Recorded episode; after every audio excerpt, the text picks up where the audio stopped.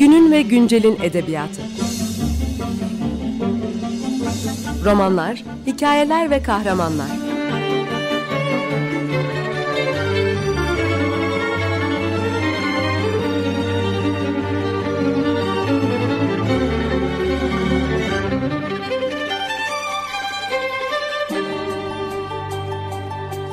Hazırlayan ve sunan Seval Şahin.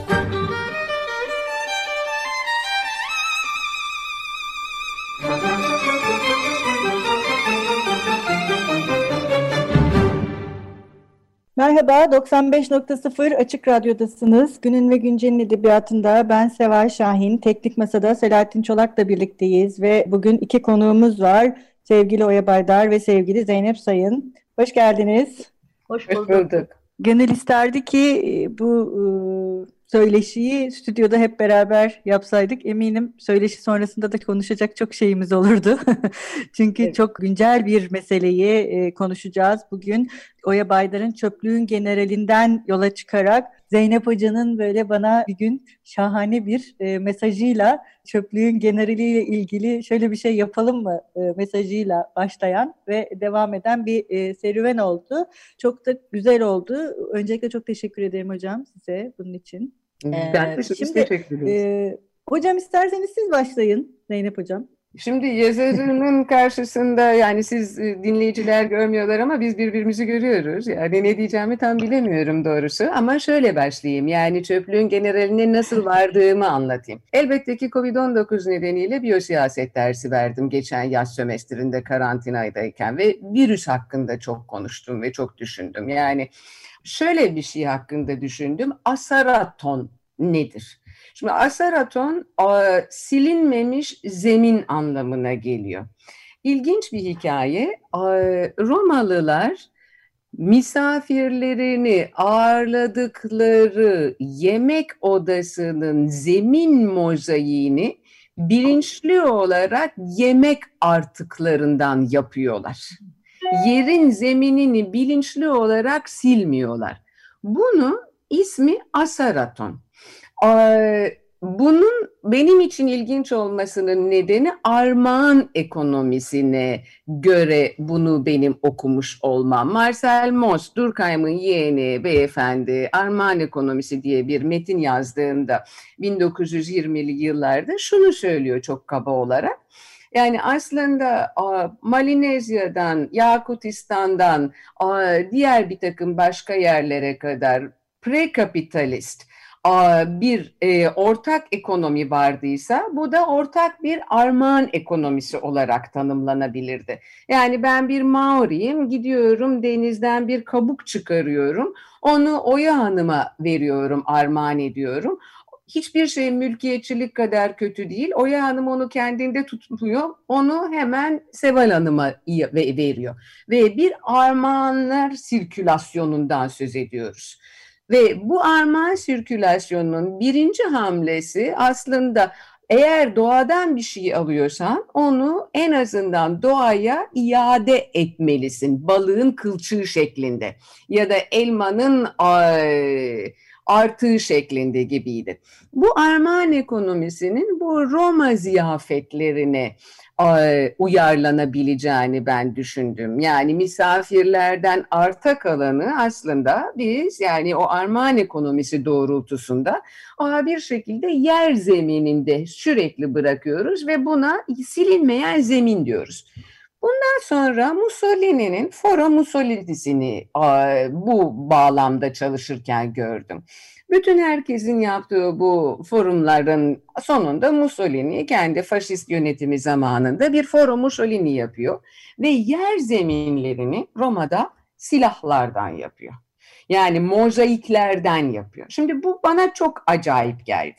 Yani kendi kişisel hikayemi anlatıyorum e, çöplüğün generaliyle karşılaşmak için. Çünkü aslında silah çöp. Yani o armağan ekonomisindeki o Roma yer zeminleri de tabii kaçınılmaz olarak çöp. çöp.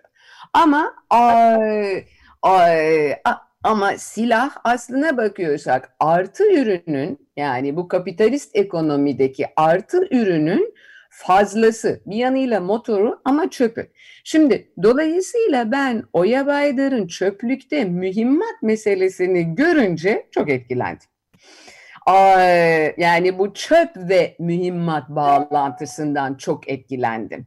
Yani aslında nasıl olur da yani bir yandaki prekapitalist olan armağan ekonomisi tam da bizim içinde yaşadığımız çağda armağanın tam tersine dönüşebilir. Bunun da çok ilginç bir başka örneği daha düşündüm. Fort Pitt olayı diye tam senesini şu anda hatırlamayacağım 1762 gibi Amerika Birleşik Devletleri'nde çok temel bir şey var. Kızılderililere, Siyullara, İngilizler, e, İngilizler çiçek hastalığı geçirmiş olan ya da geçirmekte olan beyazların kazaklarını, giydiklerini armağan ediyorlar ki çiçek hastalığına yakalansınlar. Yani armağan ekonomisi tersinde nasıl bir biyolojik silah olarak tersine bir bir nedenle konumlandırılabilir. Şimdi bütün bunların bir de unutkanlık virüsüyle birlikte düşünülüyor olması bana çok acayip geldi Oya Hanım. O yüzden yani unutkanlık da şuradan beni çok açtı. Çünkü hepimiz hafıza mekanları, işte bellek, hafıza bütün buralardan düşünüyoruz zaten. Yani ve biliyoruz ki a, tarihe yaklaşma biçimimiz iki türlü. Yani tarihi ya bir şekilde kurgulayarak hatırlatmaya çalışıyoruz. İmgesel bir tarih şeklinde hatırlatmaya çalışıyoruz. Ya da imgesel bir tarih şeklinde unutturmaya çalışıyoruz. Şimdi sizin bu unutturma virüsünüzle aslında geçmişteki yani a, kurucu şiddetin yani o tarihi, o cemaati, o topluluğu her neyse kurmakta olan şiddetin a, bir tür a, üstüne beton dökülerek unutturulmaya maruz bırakılması benim çok çok ilgimi çekti. Bir sürü başka nedenle daha da ilgimi çekti. Yani o nedenlerden bir tanesi de şuydu. Yani kapağını bile alırken sizin kitabın aslında onu düşündüm. Kapağını bile bakarken bir general başlığı, işte bir general kasketi, bir roman sayfası, bir de ama diken ama tel yani sonuçta. Yani hepimiz biliyoruz ki mesela Amerika Birleşik Devletleri Afganistan'a girdiğinde Afganistan'daki görüntülerin imge hakkını kendinde tutuyor. Bunların yayınlanmasını yasaklıyor. Yani demek ki imgelerin aslında bir tekeli var, bir patenti var. Yani ve nasıl yayılacağına dair bunun bir ekonomisi ve bir politikası var. Ve dolayısıyla imgeleri kimin kullanıp kimin kullanamayacağına dair bir hak var. Yani imge hakkı ya da imge haksızlığı diye bir şey var. Ve şimdi birkaç sanatçının biliyorum yani bu, bu işlerle çalıştığını. Yani bu askeri görünmeyen yani imge hakkının o askeriyeye sahip olan devletler tarafından tekelleştirildiği yerde uzaklatı böyle özel merceklerle yani özel kameralarla o imgelerle sanatsal işler yaptığını ve imge hakkına yani sürekli dikkat çekmek istediğini. Şimdi bu da bana tabii dolayısıyla çok ilginç geldi. Çünkü zaten bu da benim senelerdir üstünde durduğum ve çalıştığım bir olaydı. Yani ve yani o imge hakkına ve başka bir şekilde de dolayısıyla imge kırıcılık hakkına sahip olmak nedir? Yani ben hangi imgeyi kırarım? Ben işte 70 sene önce yaşanmış, 80 sene önce yaşanmış olan o büyük patlamanın imgesini aslında ikonoklazm.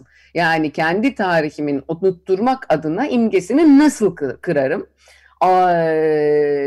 diye okudum bütün bu düşüncelerle sizin romanınızı. O yüzden Seval Şahin'e telefon mesaj attım ve dedim ki lütfen Oya Baydar'la bizi buluştur bir program yapalım. Şimdi tabii benim bütün bunları bu tasdik etmek için aslında görsel malzemeye ihtiyacım var. Bakınız bakınız bakınız demek için ama onları yani radyo programında bunu yapamayacağız tabii ki. Hocam belki şey yaparız, e, radyo programının duyurularını yaparken görselleri sosyal medya hesaplarından paylaşırız. Yani programı Mesela, dinlerken. Evet, Mesela. şey yapabiliriz. Ee, yani böylece dinlemek de kolay olur. Ee, e, evet Oya Hanım, siz bu kitabı yazan biri olarak bu kadar ilham kaynağı olmak nasıl bir şey? Siz ne diyorsunuz? E, tabii Zeynep Hanım bütün derinliğiyle, bilgisiyle metne öyle bir şey kattı ki yani öyle bir derinlik. E, benim gibi nacizane bunu bütün bunları düşünmeden, tam düşünmeden demeyeyim ama yani onun o bilgisine sahip olmadan diyeyim isterseniz yazdığım şey çok farklı. Ben bile şimdi beğendim yani. Çok iyi bir şey yazdım galiba. Derin bir şey demeye başladım kendi kendime. Şimdi şuradan ben de başlayayım. Bir kere siz de galiba söylediniz.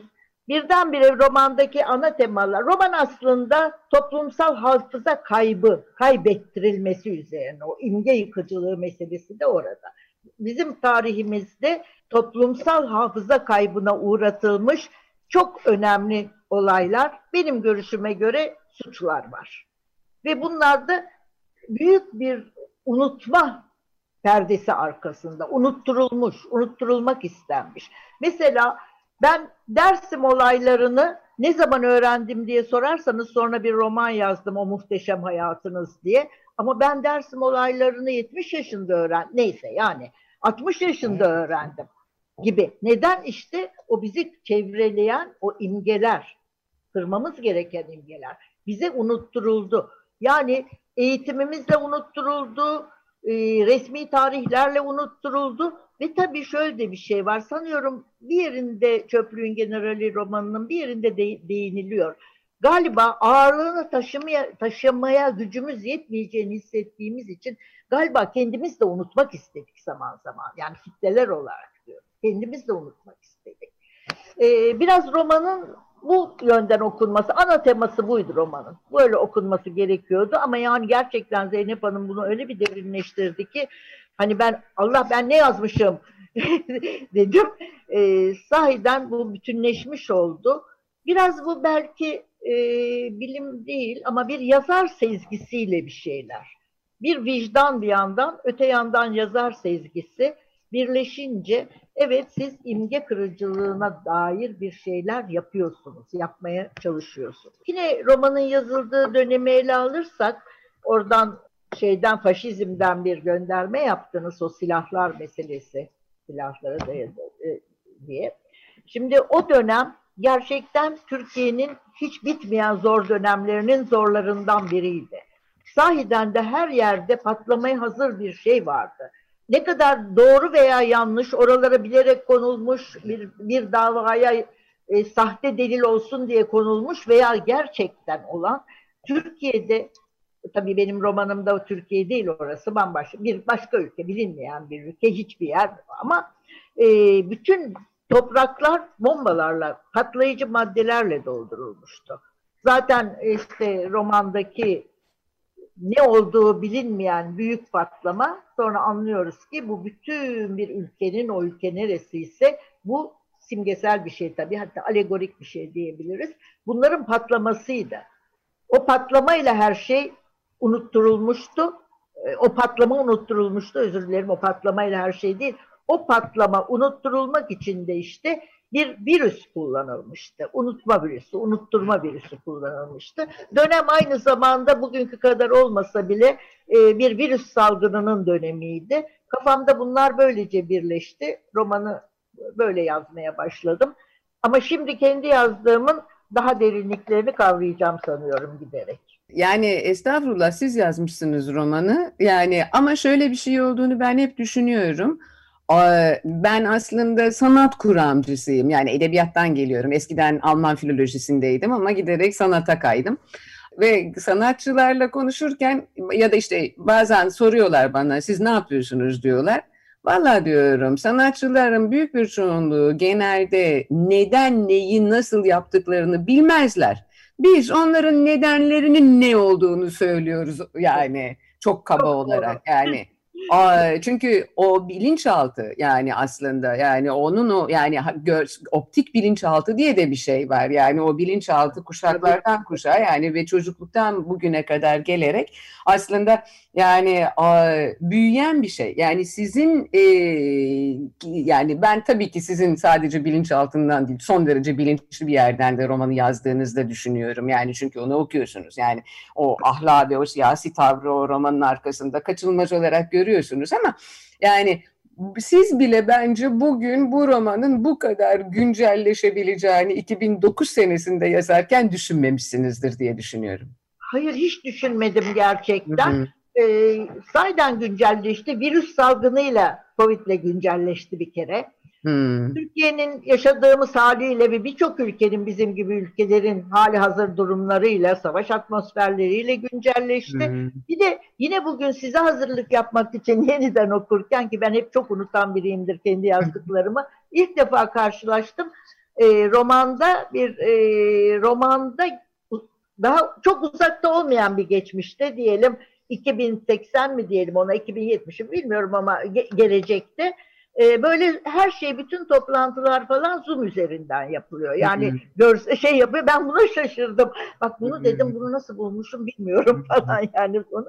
Tabii bir uzak geç, e, gelecek hesaplandığı zaman gidişata bakıyorsunuz teknolojinin gelişmesine muhtemelen böyle ve tabii orada da insansızlığı anlatmaya çalıştım. Yani bakın böyle e, Zoom üzerinden Skype'larla falan konuşuyoruz ve ben bütün bunlarda insan sıcaklığını duymadığım zaman e, nutkum tutuluyor neredeyse. Şimdi biraz daha rahatım ama toplantılarda falan söyleyeceklerimi bile zor toparlıyorum. E, hmm. Hani o insan göz göze gelmek, insan sıcaklığı, kavga etseniz bile somut bir insanla. Hatta dün bir toplantıdaydım, çok sinirlendim. En son dedim ki iyi ki bu toplantı yüz yüze olmamıştı yoksa birini boğacaktım herhalde dedim. Ama bu hoş bir şey bir yerde. Yani o insanın top ilişkileri falan. Nereden nereye geldim ama evet romanda aynı zamanda da böyle bir sanallaşmış, sanallaşmaya doğru giden bir dünya ona da itiraz var aslında Zeynep Hanım. Farkındaysanız o sanallaşmış dünyaya. Çünkü o dünyadan birkaç kişi gerçeği aramaya çıkıyorlar. Hı hı, hı. Onlar da bir şeye itiraz ediyorlar. Onlar da bir simge kırılcılığına söylüyorlar. İtiraz ve fark ediyorlar. Onlar buluyorlar sonunda zaten e, bunun gerçeği neydi? Bu kimsenin bilmediği, herkesin unutmuş olduğu kimsenin ne olduğunu bilmem büyük bir deprem olduğunu ötesinde gidemediği ne belgelerde ne arşivlerde ne gazete eski hiçbir yerde bulunmayan bir olayın bir ülkeyi ya da bir şehrin e, ortadan kaldırmış olan bir olayın ne aslında ne olduğunu işte o itiraz eden insanlar yine bulmaya çalışıyorlar ve buluyorlar gerçekten. E, ben tabii şeyi de çok ilginç buldum. Psikiyatrist yani iç süren yani dedektif gibi aslında bütün o bilinçaltı izlerini de süren yani o o kurucu şiddet, kurucu travma işin aslına bakıyorsunuz. Yani onun izini süren kişinin tabii ki bir psikiyatrist olması zaten gerekiyor. Zaten konusu da bu. Toplantıya bir toplantıya gidecekken zaten işte gidemiyor falan her neyse. Evet. Ama asıl konusu da bu zaten. O to- hafıza kaybı, toplumsal hafıza, amnezi, total amnezi ama toplumsal olarak. Tabii. Tabii. Benim derdim asıl oydu yazarken yani. Hmm, yok o çok belli yani ve dolayısıyla da onun aslında bütün o dedektiflik izleri yani a, ve ayrıca da bir tanesinin a, biyolog tam biyolog değildi galiba ama biyo, biyo, bi, biyolog. Yani e, yok olan kahramanlardan biri. Biyolog. Evet evet. Bir tane arka, yok, arkadaşının da gazeteci bir tanesinin de. Ha, biri gazeteci, biri jeolog. Hayır, jeolog. Jeolog, özür diliyorum. O, biri, o da çok acayip. O da çok acayip. Yani çünkü aslında işte o yer bilimci, o yerde o askeri mesela Utah yani şimdi iki gündür yeniden gündemde. Utah'ta bir böyle bir, bir, bir, bir böyle aa, metal stalaktit bir şey bulundu. Evet baktım ben de evet. Tabii yani o çölde çünkü oralarda askeri denemeler yapıyorlar. Yani şimdi birinin jeolog olması biyoloğu başka bir yerden karıştırdım onu bağlarım izin verirseniz sonra. Aa, birinin de gazeteci olması bence son derece de değerli. Çünkü belge yok sizin dediğiniz gibi. Yani herhangi bir şekilde bütün belgeler unutturulmuş olduğu için aslında Yani o iş süren kişi psikiyatrist ve dolayısıyla da tanıklık meselesini de açıyor sizin kitabınız. Yani tanık oradaki çöplüğün generali de aslında sağır ve dilsiz. Dolayısıyla tanıklık yapamayan tek tanık. Yani evet. buradan ben mesela çok bunu da çok ilginç buldum. Yani o yüzden diyorum yani siz büyük bir ihtimalle şimdi benim diyeceğim şeyi o ki romanı yazarken bilmiyordunuz ama Agamben diye, Georgia Agamben diye işte bir e, felsefeci var ve bu felsefecinin e, tezi şu ki Auschwitz'ten arta kalan gerçek tanık aslında Müslüman denilen tanıktır. Auschwitz'teki tutuklular bu tridi çıkmış, yemek hiçbir şey yememekten yani ve hastalanmaktan ölmek üzere zayıflamış ve hiçbir tepki vermeyen apatik insanlara arkadaşlarına Müslüman derlermiş. İslamiyet'ten teslim oldukları için kendi yazgılarına. Yani onda der ki Agamben aslında tek tanık, tek gerçek tanık yani tanıklık yapamayan tanık. Yani şimdi tek gerçek tanığın orada tanıklık yapamayan da o sağır dilsiz olması ve onun yerine o bütün o belgelerin de egemenler tarafından hükümet ya da her neyse tarafından imha edilmiş olması o bir tek romana varana değin işin aslına bakıyorsanız ama orada da dedektiflik ipucu sürmek gerekiyor.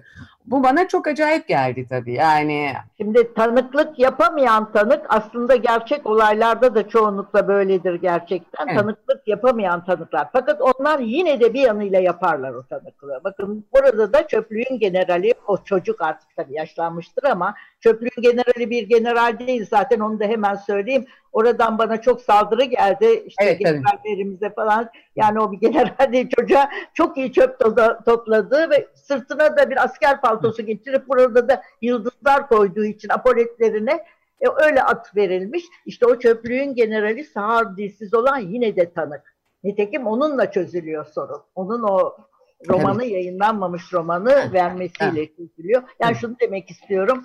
Buna da kimsenin güvenmemesi lazım. O şiddetin sahiplerinin kurucu şiddet şeylerinin, baronlarının şuna güvenmemesi lazım. Tanıklık her zaman var. Tek tanık sağır dilsiz de olsa bir gün geliyor o tanıklık çıkıyor ortaya. Evet. Yani şey gibi değil mi hocam? Ben de çok kısa araya girip e, şey e, söyleyeceğim. Hani her yer e, dümdüz olsa, her yer tuzla buz olsa bile imgeler orada. Yani imgeler kaybolmuyorlar sonuçta. Yani o imgelerin e, kendisini yok etmek mümkün değil diyebilir miyiz? Onlar oradalar. Hani bugün mesela şeyde de öyle. E, şehir yok oluyor. İşte her yer gidiyor, sokaklar değişiyor, binalar e, bambaşka bir şeye dönüşüyor ama bu demek değil ki imgeler bir yere gidiyor. Yani imgeler orada durmaya devam ediyorlar ve o imgeler bize her an e, ne diyeyim kafamıza şimşekler çaktırıp bir şeyler yakalamamıza da sebep olabiliyorlar. Ya sizin kitabınızdaki... İmgeler, Seva Şahin, imgeler devam ediyor ama ben şuradan biraz kuşkuluyum. Ne kadar devam edecek? Ya da imgeler hafızayı geri getirecek şekilde bulunduğunda ne olacak? Yani ben bundan kuşkuluyum o imgelerin ne kadar kalacağını ve ne olacağından. Siz ne diyorsunuz hocam? İmgeler kaybolur mu? yani imgeler e, değişir, imgeler başkalaşır. İmge dediğimiz noktada ben yani hep şey diye düşünüyorum. İmgelerin bir yükü var, bir kargosu var, taşıdıkları bir şey var. Yani alıyorlar bir yeri, bir şeyi bir yerden bir yere götürüyorlar, aktarıyorlar. Yani ve imgelerinde bir hareketi var aslında. Ama bazı şeyleri kendi terkilerine atıyorlar, bazı şeyleri kendi terkilerine alıyorlar. Attıkları şeylerde problem yok ama bazen de attırılıyorlar. Yani düşünün Palmira'nın başı, Palmira'daki aslanın başına gelenleri, Bay Tapınağı'nın başına gelenleri, Banyan'da insan başına gelenleri ya da yani en basitinden düşünelim yani şimdi George Floyd'a yani ben nefes alamıyorum, nefes alamıyorum. Yani George Floyd'a yapılan saldırıdan sonra bütün sömürgecilerin büstlerine canlı insan muamelesi yapıldı. Bu da çok acayip bir şey. Yani onlar da aslında birer imge öyle değil mi? Yani şimdi imge kırıcılıksa bu da aslında imge kırıcılık. Tabii ki o sömürgecinin orada meydanda durmaması lazım. Ama yani mesela Auschwitz'e ben her seferinde para ödüyorum. Onun bir hafıza olarak orada tutulması gerektiğini düşünüyorum ki daha tekrarlamasın insanlık bunu. Yani şimdi dolayısıyla imgeler de yok ediliyor. Yani nereden bakarsanız bakın yani aslında a, imgeler de çeşitli imge kırıcılıklara maruz bırakılarak yok ediliyorlar. Yani unutturma politikalarına maruz kalıyorlar. Yani bütün o kuruculuk aslında yani şeyle alakalı bu ulus devlet olsun ya da başka bir a, cemaat e, ideolojisi olsun ne olursa olsun bir hatırlananın ve hatırlanmaması gerekenin seçilmesiyle alakalı diye düşünüyorum ben. Onun doğrultusunda egemenler yani hele hele şimdi bizim otoriter neoliberalizm çağımızda son derece başarılı tırnak içinde davranışlarda bulunabiliyorlar. Evet hocam e, devam edeceğiz e, haftaya programımıza. İkinize de çok teşekkür ederim ben şimdilik. Görüşmek üzere diyelim. Haftaya Oya Baydar ve Zeynep Sayın'la söyleşimize devam edeceğiz. Hoşçakalın, görüşmek üzere. Hoşçakalın. Günün ve güncelin edebiyatı. Romanlar, hikayeler ve kahramanlar.